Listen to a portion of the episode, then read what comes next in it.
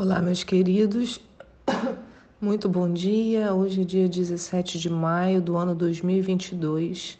Eu sou a pastora Anice e te convido a vir refletir na palavra de Deus comigo. Os textos de hoje estão em Levítico 27, de 1 a 25, Jó, capítulo 25 e a segunda carta de Pedro, capítulo 2. A nossa pergunta é: e quando a igreja vira um comércio? E quando a igreja vira um comércio, o que, que a palavra de Deus fala sobre isso? Eu lembro que hoje, ao pôr do sol, nós contamos o dia 32 da contagem de Homer. Vamos até o dia 49 para no quinquagésimo dia celebrarmos a festa de Shavuot. Esse texto de Pedro hoje, em sua segunda carta, no capítulo 2, nem precisaria de explicações. Basta lermos para observarmos que as recomendações de Pedro aos fiéis em Cristo têm uma aplicação direta a todos nós hoje.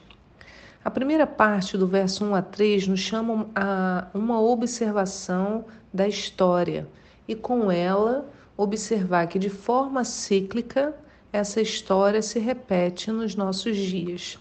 Pedro fala assim, ó: Assim como no passado surgiram falsos profetas entre o povo, da mesma forma haverá entre vós falsos mestres, os quais introduzirão dissimuladamente heresias destruidoras, até o cúmulo de negarem o soberano que os resgatou, atraindo sobre si mesmos repentina destruição.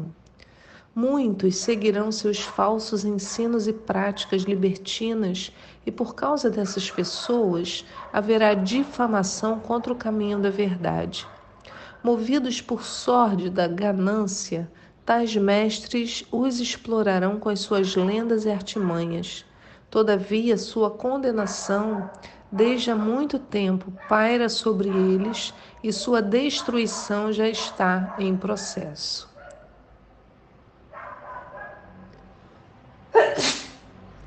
Desculpa. Veja que Pedro nos adverte que se formos inconstantes e seguirmos, seguirmos os falsos ensinos e as práticas libertinas, o caminho da verdade será difamado. O que, que isso quer dizer? Que toda vez que vemos nos grandes noticiários o escândalo envolvendo qualquer pessoa religiosa que se diz servo de Jesus, o caminho da verdade passa a ficar mais mal visto. E alguns podem pensar: jamais serei crente, olha como essa pessoa é. E assim as nossas escolhas e tal, muitas às vezes no âmbito pessoal, afetam muito mais do que a nós mesmos. Pedro ainda chama a atenção para aqueles que transformam a caminhada cristã em um negócio. O verso 3, na tradução da minha Bíblia, diz assim: Nessa que eu li para vocês fala: movidos por da ganância, tais mestres os explorarão com suas lendas e artimanhas. Na minha tradução diz assim: por avareza procurarão com discursos fingidos fazer de vós objetos de negócio. Olha que coisa terrível. A igreja feita como um objeto de negócio. Isso nos lembra logo de Jesus no templo, discutindo com os mercadores. Lá em Mateus 21, 12, Jesus entrou no pátio do templo e expulsou todos os que ali estavam comprando e vendendo. E também tombou as mesas dos cambistas e as cadeiras dos comerciantes de pombas e repreendeu-os. Está escrito: A minha casa será chamada casa de oração. Vós, ao contrário, estáis fazendo delas um, dela um covil de salteadores. Eu expliquei durante a festa da Páscoa é, o que, que essas pessoas estavam comprando e vendendo ali. Era para participar da cerimônia, então as pessoas chegavam despreparadas, iam fazer troca do câmbio do seu do dinheiro, iam fazer, iam comprar as ofertas, mas tudo passou então a girar em torno desse comércio. Se esquecia da do que estava acontecendo ali em meio à festa da Páscoa e só se pensava na comercialização dos bens, tudo passou a ser voltado para isso. Irmãos, isso também acontece nas nossas igrejas. Né? Tudo passa a ser voltado para quanto de recurso a gente vai conseguir e não para o nome do Senhor sendo exaltado. E a gente precisa amadurecer para saber discernir essas coisas. Pedro vai deixar claro que o juízo virá, porque ele diz assim: olha, Deus não poupou os anjos, Deus não poupou o mundo antigo com o dilúvio, Deus não poupou Sodoma e Gomorra, que dirá cada um destes que tem enganado a muitos com a sua fé mentirosa e ardilosa. Mas Pedro fala assim também, ó, no verso 9: Constatamos, portanto, que o Senhor sabe livrar os piedosos da aprovação e manter o castigo em castigo os ímpios para o dia do juízo. Então Pedro deixa claro é que Deus sabe distinguir entre os que devem sofrer o castigo e os que são piedosos. Isso nos lembra o texto de ontem, no qual falamos sobre o caminho de crescimento e amadurecimento, que a gente não pode se furtar de trilhar essa caminhada, porque se eu permaneço só na fé no nível mais baixo ali, não vou acrescentando a virtude, o conhecimento, a piedade, o amor fraternal, tudo como a gente viu ontem, eu não vou ter condições de, de ter o discernimento desses líderes e dos falsos líderes. Ele, Pedro vai fazer uma descrição deles, né? Ele fala, mas essas pessoas, a semelhança de animais irracionais, vivem apenas por instinto natural, nascidas para serem caçadas e destruídas, serão corrompidas por sua própria corrupção recebendo a justa retribuição da sua injustiça. Tais pessoas consideram prazer entregar-se aos mais repugnantes atos de indecência em plena luz do dia. Né? Tendo os olhos cheios de adultério, nunca param de pecar.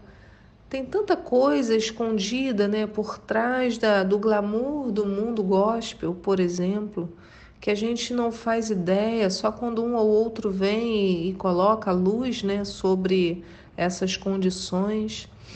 E ele Pedro vai falar assim: ó, eles se desviaram, abandonando o caminho correto e seguindo o rastro de Balaão, filho de Beor, que se apaixonou pelo salário da injustiça. E você lembra da história de Balaão? Balaão era um profeta, se deixou seduzir por uma oferta de grande soma de dinheiro para amaldiçoar Israel. Mas toda vez que ele ia fazer isso, Deus o impedia e de muitas maneiras o impediu, até por uma mula. É por isso que o texto fala: um animal mudo falou com voz humana e refreou a insensatez do profeta.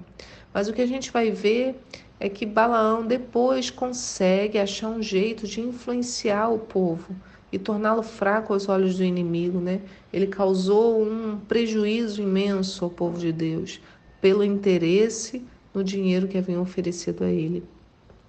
E Pedro termina a carta falando assim: esses homens são como fontes, termina a carta não, o capítulo, são como fontes sem água, névoas levadas por tempestade, para as quais está reservada a absoluta escuridão das trevas. Pois proclamando palavras arrogantes e levianas, tomados pelas paixões sensuais da carne, conseguem seduzir os que estavam quase conseguindo escapar do envolvimento daqueles que jazem no erro. Quer dizer, são pessoas que estavam no mundo, vêm para a igreja, e aí na igreja, quando estão começando a escapar do envolvimento com a morte desse mundo, são enganados por aqueles que têm os interesses mais terríveis né? Aí ele fala uma frase que eu gosto muito, ele fala: prometem-lhes total liberdade, porém eles próprios são escravos da corrupção, porquanto toda pessoa se torna escravo daquilo que o domina. Ou numa outra tradução, toda pessoa se torna servo daquele por quem é vencido. Quer dizer, se eu, por isso que uma das camadas lá que a gente viu na nossa pirâmide ontem, se você não acompanhou, é, a imagem, né?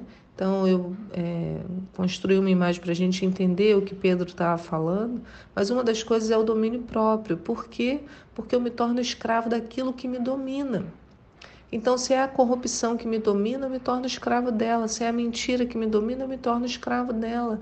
Se é o sexo, se é a gula, se é o falar mal, se é o crime, né, eu me torno escravo dessas coisas, porque porque a gente é escravo daquilo que nos vence. Assim como numa guerra, né?